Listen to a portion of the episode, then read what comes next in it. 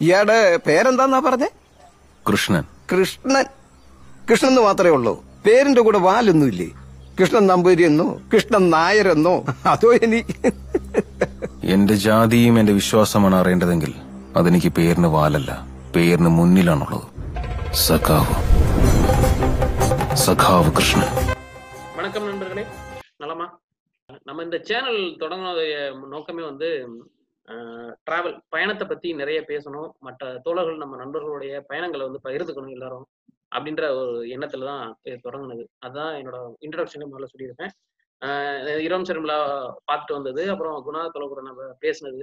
அதெல்லாம் வந்து உங்களுக்கு ஒரு அரசியலாவே அது ஒரு தனி பகுதியா முடிஞ்சுது. இனி ஒரு புதுசா ஒரு இது ஆரம்பிக்கணும் அப்படின்ற எண்ணத்துல ஆரம்பிச்சது. இதுல மற்ற தோல் நண்ப நண்பர்களை வந்து அவங்களோட அனுபவத்தை வாழ்க்கையில டிராவல் டூர் போனதா இருக்கட்டும் அல்லது வேலை விஷயமா பயணிச்சதா இருக்கட்டும் அதை பத்தி பகிர்ந்துக்க வச்சுக்கணும் அப்படின்றதான் என்னுடைய ரொம்ப நாள் எண்ணம். இதுல முதல் நண்பரா நம்ம கலந்துக்கிறது வந்து பேராசிரியர் நவீன் பிரபாகரன் அவர்கள். தோழர் பிறந்தது வந்து கடலூர். இப்ப பணியாற்றி இருக்கிறது சீனால ஒரு ஆஹ் மருத்துவக் கல்லூரியில பேராசிரியரா பணியாற்றி இருக்காரு வணக்கம் தோழர். வணக்கம் வணக்கம். உங்களை பத்தி ஒரு சின்ன அறிமுகம் அப்படியே நீங்களே சொல்லிருங்க தோழர்.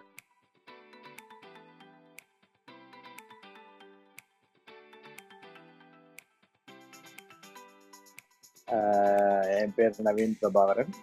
நான் வந்து முனைவர் பட்டம் உயிர் வேதியியல் துறையில பண்ணியிருக்கேன். சீனாவில் ஒரு மருத்துவக் கல்லூரியில இப்போ இணை பேராசிரியராக பணியாற்றிட்டு இருக்கேன் இப்போ விடுப்புல இருக்கேன். இந்த கொரோனாவோட விடுப்புல இருக்கேன். அது இல்லாம வேறு சில துறைகளிலும் நான் வந்து ஆலோசனைகள் வழங்கிட்டு இருக்கேன் உம் உம் குறிப்பா consultant ஜாம்பியால மாதிரி. ஒரு கன்சல்டன்ட் மாதிரி பண்ணிட்டு இருக்கேன் சரி சரி. பதிமூணு ஆண்டுகள் சீனாவில் இருந்திருக்கேன். அதோட வளர்ச்சியை கண்கூடா பார்த்துருக்கேன். சரி சரி.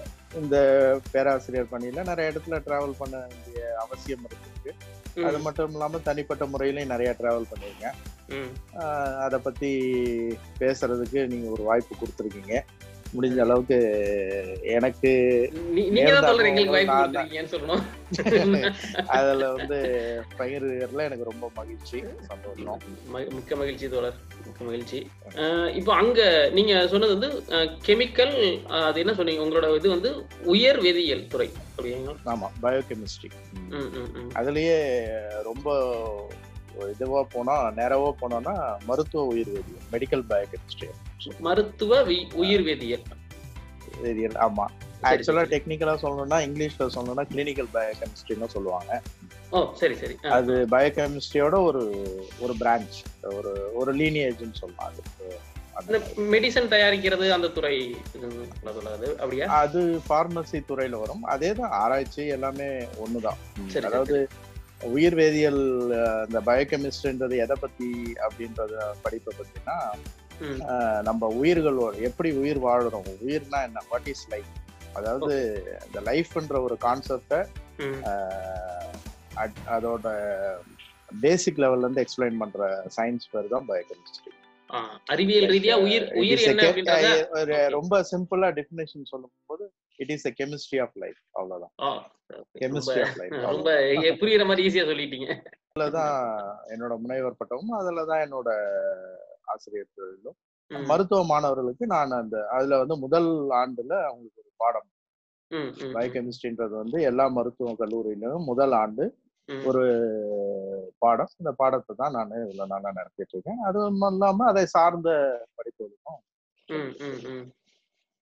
சரி சரி. இப்போ அங்க பதிமூணு வருஷமா இருக்குன்னு சொல்லியிருந்தீங்களா தோழர் சைனால.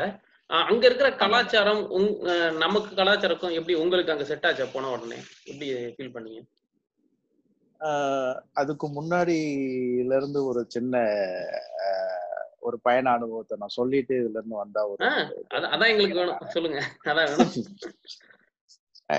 ரெண்டாயிரத்தி அஞ்சு ரெண்டாயிரத்தி அஞ்சுல ரெண்டாயிரத்தி அஞ்சு ஜூலை மாசம் நான் வந்து என்னோட ஃப்ரெண்டு பார்க்கறதுக்காக பெங்களூர் போயிருந்தேன். சரி சரி. அவர் வந்து என்னோட ரொம்ப க்ளோஸ் ஃப்ரெண்டு சரி அவர் கூப்பிட்டு இருந்தாரு ஒரு ஒன் வீக் வா வந்து ஸ்டே பண்ணிட்டு போ லைக் என்னோட காலேஜ் மேட் அவரு. சரி. ஸோ அவர் அழைச்சிட்டு இருந்தாரு அப்புறம் நானும் என்னோட ஃப்ரெண்டு இன்னொருத்தரும் ரெண்டு பேரும் சேர்ந்து போயிருந்தோம். ஸோ ஒரு ஒரு வாரம் அங்க தங்கியிருந்தோம். அப்ப சொல்லும்போது அவர் சொன்னாரு ம். "அஹ், அஹ், நான் ஆக்சுவலா பாத்தீங்கன்னா நான் கொஞ்சம் யூனிவர்சிட்டியில பிஜி படிக்கும்போது கோல்டு மெடல்லாம் வாங்கினேன் rank. University rank holder so அவர் என்ன சொன்னாரு? உன்னோட குவாலிஃபிகேஷனுக்கு நீ வந்து பெங்களூர்லயே நிறைய ஆப்ஷன்ஸ் இருக்கு உனக்கு. இங்கேயே ஜாயின் பண்ணிடலாம். Don't have. To go anywhere அப்படின்ற மாதிரி சொன்னாரு. எனக்கு அப்போ கெரியரை டிசைட் பண்றதுல அவ்வளோ நான் ஒரு தெளிவுல இருந்தேன். Like I. Want to go in teaching and research எனக்கு இந்த இண்டஸ்ட்ரி பக்கம்லாம் போறதுல இஷ்டம் இல்லை. சரி.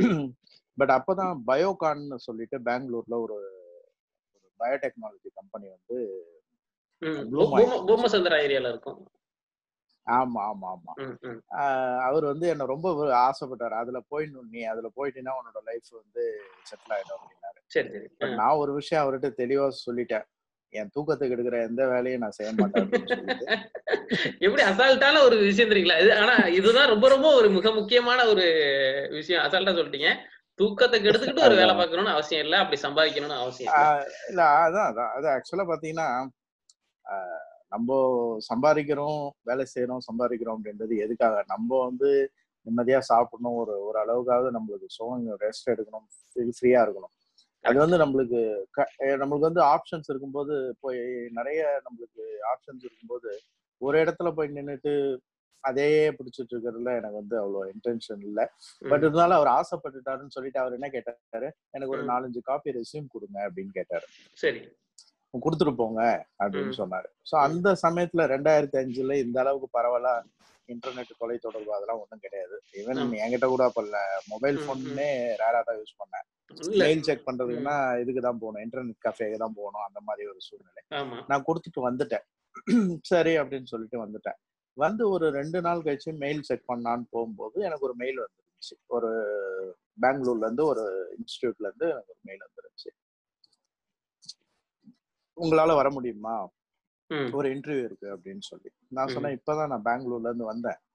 எனக்கு ஒரு டூ டேஸ் டைம் கொடுங்க நான் மறுபடியும் டிராவல் பண்றேன் அப்படின்னு சொல்லி சொன்னேன். சரி சார் உங்க டைம் எடுத்துங்கன்னு சொன்னாங்க. நான் மறுபடியும் போனேன். போயிட்டு ஒரு டெமோ கிளாஸ் கொடுக்க சொன்னாங்க. லைக் டீச்சிங் தான். டென்டல். காலேஜ் அது வந்து விக்னான் எஜுகேஷன் இன்ஸ்டிடியூஷன் சொல்லி பெங்களூர்ல பேஸ் பண்ணது. அவங்களுக்கு நாடு ஃபுல்லா மருத்துவக் கல்லூரிகள் இருக்கு டென்டல் காலேஜஸ் இருக்கு அந்த மாதிரி இருக்கு. சரி நான் டெமோ கொடுத்தேன். டெமோ கொடுத்த உடனே ரொம்ப சந்தோஷம் அவங்களுக்கு. அவங்க என்ன சொல்லிட்டாங்க கொஞ்சம் வெயிட் பண்ணுங்க. நம்ம மீதி எல்லாத்தையும் பேசிருக்கோம் அப்படின்னு சொன்னாங்க. ஸோ அந்த நாள் நான் வெயிட் பண்ணேன். அப்புறம் ஆஃப்டர்நூன் வந்து அந்த செக்ரட்டரி என்னை மீட் பண்ணாரு. மீட் பண்ணி சம்பளம் அது இது எல்லாத்தையும் பேசினாரு. எல்லாமே. டிஸ்கஸ் பண்ணாரு. டிஸ்கஸ் பண்ணிட்டு கடைசியா ஒரு விஷயம் சொன்னாரு. உங்களுக்கு போஸ்டிங் வந்து இங்க இல்ல அப்படின்னாரு. நான் சொன்னேன் சரி எங்க? அப்படின்னு கேட்கலாம் எங்க? அப்படின்னு கேட்டேன்.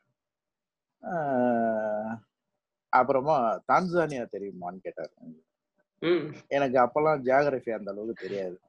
நான் வந்து நான் வந்து உண்மையா சொல்ல போனேன்னா அந்த பேர்லாம் ரொம்ப அந்த நேரத்துல கேட்கல அது- ஆமா.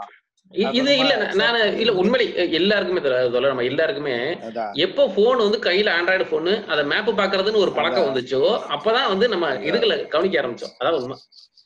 அதான் அதான். அப்போ ஒரு சொல்லும்போது நான் என்ன சொன்னேன் சரிங்க சார். அப்படின்னு தலையாட்டிட்டேன் உடனே ஒன்றும் இல்லை நான் காமிக்கிறேன்னு சொல்லிட்டு டைரியில மேப் இருக்கு பார்த்தீங்களா ஆமா. அந்த டைரியில பின்பக்கம் அப்பெல்லாம் மேப் வரும். ஆமா இல்ல அந்த இப்போ உண்டு. திருப்பி வச்சு அந்த திருப்பி வச்சு பாம்பே மும்பைல இருந்து ஒரு கோடு ஒண்ணு போட்டாரு. ஒரு மும்பைல இருந்து ஒரு லைன் ஒண்ணு போடுறாரு. லைன் ஒண்ணு போடும்போது போட்டு அந்த அரேபிய கடல் தாண்டி அரேபியன் சீயை தாண்டி இப்படி போய் அந்த பக்கம் ஆப்பிரிக்கால நிக்குது. இதுதான் வந்து தான்சானியா. இங்கதான் வந்து நீங்க போஸ்டிங் போகணும். இங்கதான் எங்களோட மெடிக்கல் காலேஜ் ஒண்ணு இருக்கு அப்படின்னு சொல்றாரு எனக்கு ஒரு நிமிஷம் புரியல. அதுக்கு முன்னாடி இன்னும் ஒரு குறிப்பு என்ன பத்தி எனக்கு உயரம்னா ரொம்ப பயம். சரி. கடல் தாண்டி போறது ம், ஆகாய விபத்துல ஆக்சுவலா வந்து சின்ன வயசுல வாட்டர் டேங்க்ல சின்னதா ஏணி படி வச்சிருப்பாங்க பாத்தீங்களா. அதுல ஏறுறதுக்கே பயப்படுவேன் நான் வீட்டுல. இது சொல்றதுல இது சொல்றதுக்கெல்லாம் கூச்சப்பட வேண்டாம். ஜாக்கி ஜானுக்கே வந்து உயரம் தான் பயமா. ஜாக்கி அங்கேருந்து விடுற ஜாக்கி ஜானுக்கே. உயரம் பயமா? அதான் அவரை அப்பாட்ட உதலாம் வாங்கியிருக்கேன் அதுக்காக. அப்படி ஒரு பயம் எனக்கு. அதிகம் பேசவும் மாட்டேன் அந்த மாதிரி. சமயத்துல. அப்புறம். எனக்கு என்னன்னா சரி நான் வீட்டுல கேட்டுட்டு முடிவு. பண்ணிக்கலாம் அப்படின்னு சொல்லிட்டு. நான் இது மாதிரி வீட்டுல கேட்டுட்டு நான் உங்களுக்கு சொல்றேன். அப்போ வந்து டுவெண்ட்டி ஃபைவ் எனக்கு. சரி. ஸோ அப்பாட்ட கேட்டுட்டு நான் என்ன முடிவு சொல்றேன்னு சொல்றேன். சொன்னேன். அப்புறம் ஒரு இது கொடுத்தாங்க. கான்ட்ராக்ட் ஒன்று கொடுத்தாங்க. சரி சரி. கான்ட்ராக்ட் ஒன்று கொடுத்துட்டு இந்த மாதிரி நீங்க டிஸ்கஸ் பண்ணிட்டு சொல்லுங்கன்னு சொன்னாரு. நான் கான்ட்ராக்டை கையில வாங்கிட்ட பின்னாடி தான் அவர் அடுத்த கேள்வி கேட்டாரு. உங்ககிட்ட பாஸ்போர்ட் இருக்கான்னு கேட்டாரு. இல்ல அப்படின்னு சொன்னேன். இல்ல சார். என்கிட்ட பாஸ்போர்ட் இல்ல அப்படின்னு. சரி அப்ப சீக்கிரமா எடுத்துடலாம். ஒன்றும் பிரச்சனை இல்லை. நான் ஒரு லெட்டர் இந்த அப்பாயின்மெண்ட் லெட்டர் ஒன்று கொடுக்குறோம் இதை வச்சு தற்கால்னு ஒரு ஸ்கீம் இருக்கு. நீங்க அதுல அப்ளை பண்ணிக்கலாம். அதை நீங்க அங்க போய் டிஸ்கஸ் பண்ண உங்க ரீஜனல் பாஸ்போர்ட் ஆஃபீஸ்ல போய் பண்ணீங்கன்னா யாராவது ஒரு ஏஜென்ட் கிட்ட கொடுத்தீங்கன்னா அவங்க பண்ணி கொடுத்துருவாங்கன்னு சொன்னாரு. சார் நான். ஃபர்ஸ்ட் வீட்ல கன்ஃபர்மேஷன் வாங்கிட்டு அதுக்கப்புறமா வந்து பேசலாம்னு சொல்லிட்டு நான் வீட்டுக்கு வந்துட்டேன். வீட்டுக்கு வந்துட்டு அப்பாட்ட டிஸ்கஸ் பண்ணேன். இந்த மாதிரி இருக்கு அப்படின்னு சொல்லி. அப்பா வந்து சரிப்பா நீ என்ன நினைக்கிற? அப்படின்னு சொன்னாரு. அப்பா வந்து அவரை பத்தி பேசணும்னா பேசிட்டே இருக்கலாம் இன்னொரு நாளைக்கு சொல்றேன். அது ஒரு தனி ப்ரோக்ராம் வச்சிருவோம் தோழர். இல்ல. நிறைய தோழர்கள் வந்து அப்பாவை பற்றி எழுதணும் அத பத்தி பேசணும்னு என்கிட்ட. கேட்டுக்கிட்டு இருந்தாங்க. அது தனியா. அது வந்து அது வந்து அவர் வந்து அப்போ தமிழ்நாடு அரசு போக்குவரத்து கழகத்துல டிரைவரா தான் இருந்தாரு. அது இல்லாம தொழிற்சங்க தலைவர். தமிழ்நாடு அரசு போக்குவரத்து கழகம் தமிழ்நாடு ஃபுல்லா அப்பா பேரை தெரியாதவங்க யாரும் கிடையாது. அந்த மாதிரி ஒரு இன்ஃபுளுயன்ஷியல் ஒரு நாலு போக்குவரத்து துறை அமைச்சரோட நெருங்கி பழகிய ஆஹ் அதான் அவரை பத்தி பேசும் அவர் வந்து அடுத்த நாள் என்ன பண்ணாரு? ஆபீஸ் போனாரு. ஆபீஸ் போகும்போது அங்க. போய் பேசியிருக்காரு. இந்த மாதிரி தம்பிக்கு தன்சானியாவுல வேலை கிடைச்சிருக்கு. யோசிச்சுட்டு இருக்கான் என்ன பண்ணலாம் அப்படின்னா அங்க இருக்கிற அப்பாவோட ஃப்ரெண்டு ஒரு அங்கிள் என்ன சொல்லியிருக்காரு என்னோட மருமகன் அங்கதான் இருக்கா? அவரு ஊருக்கு வந்து ஆமா தான்சானியாவுல அவர் வந்து இப்ப ஊருக்கு வந்திருக்காரு லீவுக்கு. தம்பி நீங்களும் வாங்க பாண்டிச்சேரியில இருக்கவங்க நீங்க வாங்க. அது என்ன யூனிவர்சிட்டி என்னன்னு டீட்டெயில் கேட்டுக்கலாம் அப்படின்னு சொல்றாரு அவரு. அப்பா வந்து இத சொல்றாங்க. இந்த மாதிரி. அப்பா அவரும் ரொம்ப நெருங்கிய தோழர் அப்பாவுக்கு ரொம்ப. நெருங்கிய நண்பர் அதனால அரேன் அப்புறம் அவரை பாக்குறதுக்காக போறோம் பாண்டிச்சேரிக்கு ம். பார்த்த உடனே என்ன சொல்லிட்டாரு? அவர் கொஞ்சம் ஏஜ்டு அவர் சொன்னாரு தம்பி அனுப்புங்க. பிரச்சனை இல்லை. என்ன இவ்வளோ குவாலிஃபைடு பர்சன் வந்து வர்றதுக்கு யோசனை? அந்த மெடிக்கல் காலேஜ் எனக்கு தெரியும். என்னோட வேலைக்கு போற வழியில தான் இருக்கு. அவர் வந்து அங்க ஒரு ஆயில் கம்பெனில ஃபைனான்ஸ் டைரக்டரா இருக்காரு. Okay okay. நான் பாத்துக்கிறேன் அப்பாட்ட சொல்லிட்ட பின்னாடி. அப்பாவுக்கு தைரியம் இன்னும் கொஞ்சம் அப்புறம் அதுக்கான ஆயத்த பணியெல்லாம் அப்படியே இறங்க ஆரம்பிச்சோம். பாஸ்போர்ட் இல்லையே. பாஸ்போர்ட். எடுத்ததே ஒரு பெரிய கதை. அப்புறம் தான் நான் பயணம் பண்ணது. இப்ப எனக்கு கொஞ்சம் என்னோட ப பழக்க வழக்கங்கள் கொஞ்சம் என்னோட நண்பரோட அப்பா வந்து அப்ப கடலூர்ல இன்ஸ்பெக்டரா இருந்தாரு. சரி. அவர் வந்து அவர்கிட்ட போய் சொன்ன அப்பா வேலை கிடைச்சிச்சு. நாங்க ரொம்ப உரிமையா பேசிக்கிறோம். அப்பா வேலை கிடைச்சிருக்கு. இந்த மாதிரி பாஸ்போர்ட் எடுக்கணும்னு சொல்றாங்க அப்படின்னு உடனே அவர் என்ன சொன்னாரு? நான் ஒருத்தரை சொல்றேன் நீ போய் பாருப்பா அப்படின்னு சொல்லி அவரை அவரை சொல்லி பேரை சொல்லி அவரை போய் பார்க்க சொன்னாரு. சரி. நான் அவர்கிட்ட போன உடனே என்ன பண்ணாரு? என்ன என்னென்ன தேவைன்றத. போய் முதல் நாள் கேட்டுட்டு வந்துரு. அடுத்த நாள் போய் அதை எடுத்துன்னு போய் கொடுத்துட்டீங்கன்னா எல்லா வேலையும் முடிஞ்சிரும் அப்படின்னு சொன்னாரு. அப்புறம் அவர்கிட்ட போய் பார்த்தா அவர் கேட்டதெல்லாம் எடுத்துனா அடுத்த நாள் போனேன். அவரே எல்லா ஃபார்ம் வந்து அவங்களே எல்லாம் ஃபில்அப் பண்ணாங்க. எல்லாம் நம்ம கையெழுத்து வாங்கினாங்க. கவுண்டர்ல போய் நின்னா ஃபைல கொடுத்துட்டேன். ஃபைல கொடுத்துட்டு டோக்கன் வாங்கிட்டு வந்துட்டேன். ரெண்டாவது நாளே இந்த வேலை முடிஞ்சிச்சு. ம். அவர் என்ன சொல்லிட்டாரு? நீங்க சென்னை போயிடுங்க. சென்னை போயிட்டு அங்க இன்னொரு ஃபார்ம் இருக்கும். தட்கால் ம். ஃபார்ம்னா அதை அப்படியே கன்வெர்ட் பண்ணிக்கலாம். உடனே பாஸ்போர்ட் வந்துரும்னு சொன்னாரு. சரின்னு சொல்லிட்டு நான் சென்னை கிளம்பி போயிட்டேன். சென்னை கிளம்பி போயிட்ட உடனே என்னாச்சுன்னு பாத்தீங்கன்னா கடலூர் அந்த அந்த பாஸ்போர்ட் ஆபீஸ்ல வந்து கம்ப்யூட்டர் கிராஷ் ஆயிடுச்சு. எனக்கு தெரியாது. ஹார்ட் காப்பி போயிடுச்சு.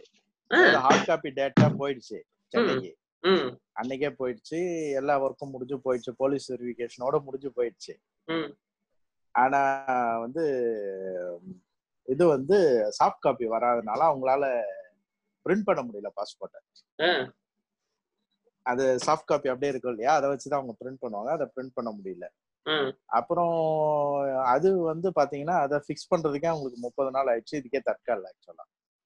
அந்த காலத்துல வந்து இந்த மாதிரி வசதி ட்விட்டர் ட்விட்டர் எல்லாம் இல்ல. டேக் பண்ணி உடனே நம்மள ரீஜனல் பாஸ்போர்ட் ஆஃபீஸரை கேட்டு என்னன்னு. அப்ப இருந்த சூழ்நிலையே வேற ஆக்சுவலா பாத்தீங்கன்னா. ஸோ ஒரு நீண்ட போராட்டத்துக்கு பின்னாடி ஒரு முப்பது நாள் டைம்ல எனக்கு பாஸ்போர்ட் வந்துச்சு. அதை எடுத்துட்டு பெங்களூர் போயிட்டு பெங்களூர்ல கொடுத்தேன். அவங்க வந்து ஸ்டாம்ப் பண்ணி கொடுத்தாங்க விசா. ஆரம்பத்துல எனக்கு வந்து என்ன சொன்னாங்கன்னா கேரண்டி என்ன சொன்னாங்கன்னா உங்களுக்கு வந்து இப்போ வந்து இந்த விசால போயிடுங்க. அங்க போன உடனே சேஞ்ச் டு ஒர்க் விசா அந்த மாதிரி சொன்னாங்க. அதாவது டூரிஸ்ட் விசா எனக்கு அந்த டூரிஸ்ட் விசா மாதிரி தான் அது. சரி. சரி அப்படின்னு சொல்ல என் கூட இன்னொரு டாக்டர் வந்தாரு. ஸோ ரெண்டு பேரும் தான் போனோம். சரி அவர் வராரு இல்ல அவருக்கு இருக்காத எக்ஸ்பீரியன்ஸா எனக்கு அப்படின்னு சொல்லிட்டு நான் இப்போ கொஞ்சம் புதுசுன்றதுனால போனேன். சரி. ஸோ தான்சானியாவுக்கு போறோம். ஃபர்ஸ்ட் ஃபர்ஸ்ட் ஃபர்ஸ்ட் ஃபிளைட் ஏற போறேன். பாம்பேல இருந்து டிக்கெட். பண்ணி கொடுத்தாங்க. கென்யா ஏர்வேஸ் அப்படின்னு சொல்லிட்டு. அது வந்து நைரோபி போய் நைரோபில இருந்து இன்னொரு ஃபிளைட் தான்சானியா சொல்லிட்டு தான்சானியா ஆமா தான்சானியாவுக்கு போறோம் அது இடம் பேர் என்ன அப்புறம் பாம்பேல. எந்த இடம் சொன்னீங்க? இதுல தான்சானியால தாரசலாம். தாரசலாம்ன்றது அதோட. கேபிட்டலா ஆமா தாரசலாம் தான் கேபிட்டல் சரி. சரி.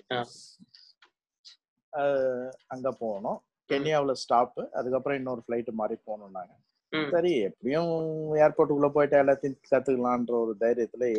போயிட்டேன். நீ எப்படி போனாலும் தெரியாது. போயிட்டேன். இப்போ பாம்பேல ஃபிளைட் ஏறி உட்காந்தாச்சு நேரா கென்யாவுல போய் இறங்கிட்டேன். இறங்கிட்டு டிரான்சிட்னு சொன்னாங்க. ஃபர்ஸ்ட் டைம் அதெல்லாம் கேள்விப்படுறேன் நானு.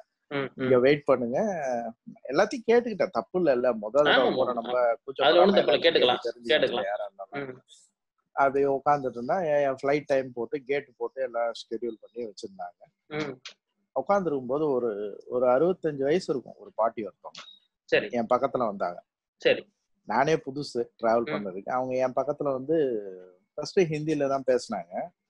ஆனா எனக்கு வழக்கம் போல எல்லாரும் போல எனக்கு ஹிந்திலாம் அப்போ ஒன்றும் அந்த அளவுக்கு பரிச்சயம் கிடையாது. இந்த ஒரு ஃப்ளைட்டை காமிச்சு அவங்க டிக்கெட்டை அந்த போர்டிங் பாஸை காமிச்சு இது எத்தனை மணிக்கு எந்த கேட்டுன்னு கேட்டாங்க. நான் முத முத இன்னொரு தடவை ஒரு நாட்டோட பேரை கேள்விப்படுறது அதான் புதுசு. என்டிபி அப்படின்னு சொல்லிட்டு. என்டிபி அந்த இடத்துக்கு பேரு என்டிபி ஓகே. என்டிபி அப்படின்னு சொன்ன உடனே பார்த்தேன். அதுல அந்த டிஸ் டிஸ்பிளேல பார்த்தேன் தெரிஞ்சிச்சு.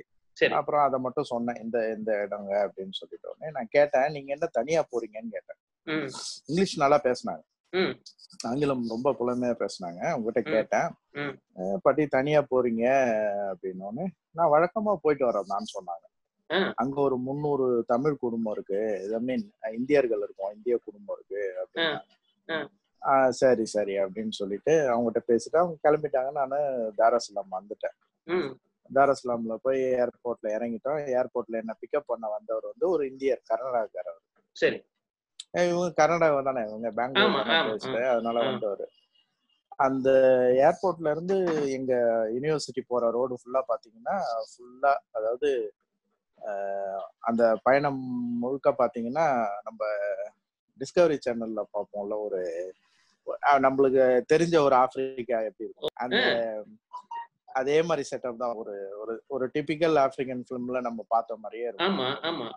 அந்த முழுக்க எனக்கு உள்ளுக்குற ஒரு பயம் வேற. ம். ஒருத்தர் தான் தமிழ். வண்டி ஓட்டுறவங்க எல்லாமே புதுசு இல்லையா? நம்ம நம்மளுக்கும் ஒரு பெரிய அனுபவம். யாரையும் அதுக்கு முன்னாடி மீட் பண்ணதும் கிடையாது அவங்கள. அப்படி இருந்தா நேரா யூனிவர்சிட்டி கேம்பஸ்ல போன அந்த கேட்டுக்குள்ள நுழைஞ்சதுதான் ஆ. அந்த ஆப்பிரிக்கா அப்படியே இந்தியாவா மாறிடுச்சு. உள்ள இந்திய முகங்களா இருக்குது. அங்க ஃபுல்லா பார்த்தா இந்திய முகங்களா இருக்கு. அதுலயும் சந்தோஷமான ஒரு விஷயம் என்னன்னா தமிழ்நாட்டுல இருந்து ஒரு தம்பி இருந்தார்.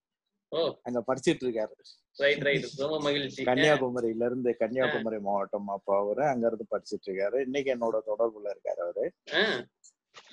டாக்டர் முருகராம்னு சொல்லிட்டு அவரோட பேரு. ரொம்ப நல்ல தம்பி. அங்க போன உடனே அது வந்து ஒரு இந்தியாவுக்குள்ள வந்த மாதிரி இருக்கு. நம்ம ஊர்ல இருக்க மாதிரியே ஒரு ஃபீலிங் வந்து அப்புறம் முத அந்த வழக்கமான அப்போ formalities அப்போ ஒரு பெருமூச்சு வரும் பாருங்க. அங்க போனாதான் தெரிஞ்சது அங்க வந்து தொலைத்தொடர்பு வசதிகள் அதெல்லாம் வந்து அவ்வளோ நல்லா இல்லை. நம்மளை. விட அதெல்லாம் நல்லா இல்லை. இன்டர்நெட் யூஸ் பண்ணணும்னாலே ஒரு ரெண்டு கிலோமீட்டர் தள்ளி தான் போய் இன்டர்நெட். கஃபே இருக்கும். யூனிவர்சிட்டியில இருக்க இன்டர்நெட் வந்து அந்த காலத்து இன்டர்நெட் சுத்தினே இருக்கும். இன்னும் ம். லோடு ஆகிறதுக்குள்ள இதா இருக்கும் இல்ல ரெண்டாயிரத்தி. அஞ்சுலயே அவ- அவ்வளவுதான் இருந்துச்சு இந்தியாவுமே ரெண்டாயிரத்தி அஞ்சு அவ்வளவுதான் இருந்துச்சு. இந்தியா அவ்வளவுதான் அவ்வளவுதான். One fifty five KB. ஒரு செகண்டுக்கு அவ்வளவுதான் அவ்வளவுதான். அப்போ ரெண்டு நாள் கழிச்சு ஒரு வீக்கெண்ட் சனிக்கிழமை அந்த சனிக்கிழமை. பஸ் போகும் டவுனுக்கு சிட்டிக்கு பஸ் போகும் நீங்க. போயிட்டு உங்களுக்கு என்ன தேவையோ அங்க ஷாப்பிங் பண்ணிட்டு வந்துடலாம் அப்படின்னு சொல்லிட்டு சொன்னாங்க சரி போயிட்டு வந்துடலாம்னு சொல்லிட்டு அங்கே போனா அந்த வாய்ப்பு இருக்கு இல்லையா? அந்த voice. Over phone internet phone அதெல்லாம் முத முத யூஸ் பண்ணிட்டு இருந்தேன். அதுல இருந்து கால் பண்றதுக்காக வீட்டுக்கு. அப்போ அந்த சமயத்துல போறேன். போய் அங்க பஸ் இறக்கி விட்டாங்க. வந்து ஒரு ரொம்ப ஆச்சரியமான விஷயம் என்னன்னு பாத்தீங்கன்னா தோழர். ம். கண்ணுக்கு தெரிஞ்ச வரைக்கும். நான் பார்த்து என் கண்ணுக்கு எட்டின வரைக்கும். ஒரு ஆப்பிரிக்காவன்னு கூட நான் பார்க்கல. அங்கயா? ஆமா. நான். போய் எங்க பஸ் போய் இறங்கி நின்ன ஸ்ட்ரீட்டுக்கு பேரே இந்திரா காந்தி ஸ்ட்ரீட் ஓ. என்னடா அது? நம்ம தான்சானியாவில் தான் இருக்கோமா இந்தியாவுல வேற எங்கேயாவது வந்து என்ன விட்டுட்டானுங்களா மறுபடியும் அப்படி ஒரு ஃபீலிங் அப்புறம் தான் விசாரிச்சு பார்க்கும்போது முப்பது பர்சன்ட் முப்பது சதவீத பாப்புலேஷன் வந்து மக்கள் தொகையில முப்பது சதவீதம் வந்து இந்தியர்கள். அந்த குறிப்பிட்ட இடத்துலயே அல்லது ஒட்டுமொத்த தான்சானியா ஒட்டுமொத்த தான்சானியாவிலையும் முப்பது சதவீதம் பேர் வந்து இந்தியர்கள். அதுலயும் குறிப்பா குஜராத்திஸ். Okay okay.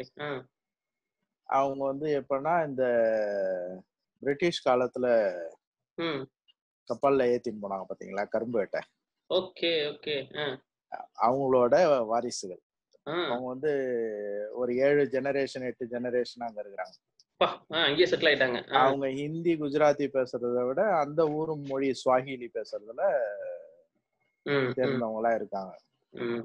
அங்க எனக்கு தான்சானியாவோட இது வந்து அந்த இது அங்க ஒட்டுமொத்த ஆப்பிரிக்காவுக்கும் ஏதாவது ஒரு பொதுவான மொழி இருக்குதா? இல்ல. அப்படிலாம் கிடையாது. அங்கேயும் கனெக்டிங் லாங்குவேஜ் வந்து இங்கிலீஷ் தான். அங்க ஒட்டுமொத்த ஆப்பிரிக்காவுக்குமே. ஆமாங்க. அதனால அந்தந்த நாட்டிலயும் ஒரு அதாவது நம்ம கிட்டத்தட்ட நம்ம மாதிரி தான் அதாவது ஒரு ஒரு ரீஜனுக்கு ஒரு நம்ம ஆக்சன்ட்னு சொல்றோம்ல மொழியின் நடையும் வேற மாதிரி இருக்கும். ஒரே லாங்குவேஜ் தமிழா இருந்தாலும் அந்த தமிழ்ல வித்தியாசம் இருக்க மாதிரி அங்கேயும் சுவாஹிலிலேயே நிறைய வித்தியாசங்கள் இருக்கு. அது இல்லாம ட்ரைபல் லாங்குவேஜஸ்னு இருக்கு நிறைய இருக்கு அதுல. அது அப்புறம் ரொட்டீனா வந்து வேலையை பார்க்க ஆரம்பிச்சேன் ரெகுலர் என்னோட முத நாள் நான் வந்து கிளாஸ்க்கு போறேன். இது வந்து அதாவது ஒரு டீச்சரா எத்தனை பேருக்கு இது வந்து கிடைச்சிருக்கும்னு எனக்கு தெரியல. அப்போ வந்து எனக்கு நான் சொன்னல twenty five years old first fresh start அதாவது டீச்சிங் ஸ்டார்ட் பண்றேன். என்னோட முத நாள் முத கிளாஸ்க்குள்ள போறேன். சரி. தான்சானியாவில் உள்ள என்ட்ரு ஆகுறேன். அது வழக்கம் போல அது வந்து அந்த மரியாதை நிமித்தமா எல்லாரும் எந்திரிச்சு நிக்கிறாங்க. எனக்கு ஒரு நிமிஷம் அப்படியே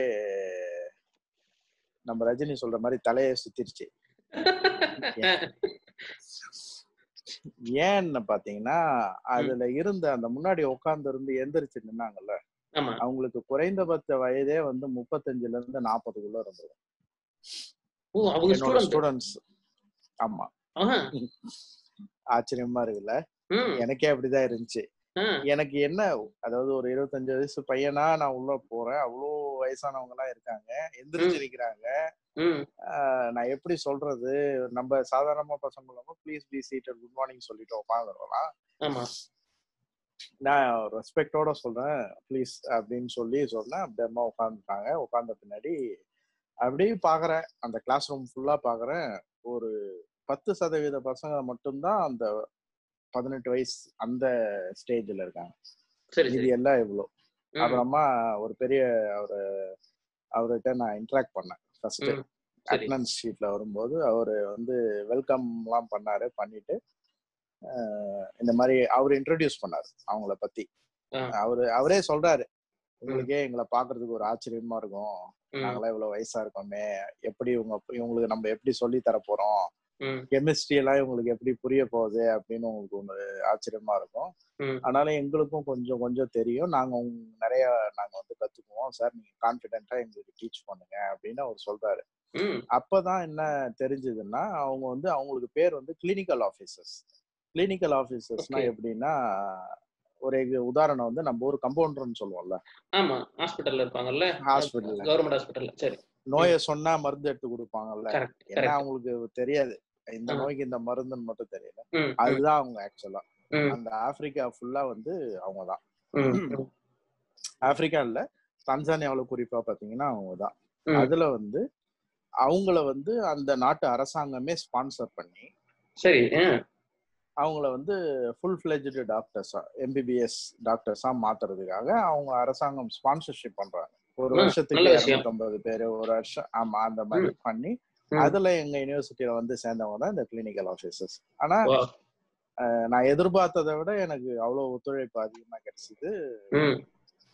I enjoyed the sessions together with them like ரொம்ப இன்ட்ரெஸ்டிங்கா போயிட்டு இருந்துச்சு. லைக் அது வந்து ஒரு ஒரு ஒரு என்டையர்லி டிஃப்ரெண்ட் எக்ஸ்பீரியன்ஸ். அஹ் அதாவது வயசானவங்களுக்கு பணம் அதுக்கு முன்னாடி நம்ம ஊர்ல அறிவொளின்னு ஒரு திட்டம் இருந்துச்சு. தெரியும். அதே அதே நீ சொல்ற தொண்ணூத்தி அஞ்சு. தொண்ணூறு தொண்ணூறு தொண்ணூத்தஞ்சுகள்ல. அது அந்த புக்கெல்லாம் ஒரு வீட்டுக்கு வரும். அதான். அது அந்த மாதிரி ஒரு அனுபவம் தான் கிட்டத்தட்ட வச்சுங்களேன் அந்த பெரியவங்களுக்கு சொல்லி கொடுக்கறது அப்படின்றது. அதனால சிறப்பா போச்சு. அப்படி போயிட்டு இருக்கும்போது ஒரு நாள் ஈவினிங் சனிக்கிழமை சாயந்தரம் அப்பாவோட ஃப்ரெண்டு சொன்னா இல்லைங்களா? தன்சானியாவில் வேலை செஞ்சுட்டு இருக்காருன்னு. அவர் எனக்கு ஃபோன் பண்ணாரு. சரி. ஃபோன் பண்ணி சார் நாளைக்கு ரெடியா இருங்க. நான் உங்களை ஒரு இடத்துக்கு கூப்பிட்டு போறேன் அப்படின்னு சொன்னாரு. சரி. நாளைக்கு மார்னிங் வந்துடுறேன் ரெடியா இருங்கன்னு. நாளைக்கு கிளம்பி இருந்தேன். கிளம்பி வந்தோடனே கார் எடுத்துட்டு வந்தாரு. உட்காருங்க சார்னாரு பாரு எங்க கூட்டிட்டு போறான்லாம் தெரியல. நம்ம நம்ம ஊர் ஆளு நம்மள கூப்பிடுறாரு. கூப்பிடாம அவரோட போலண்ணா அப்படின்னு. போனா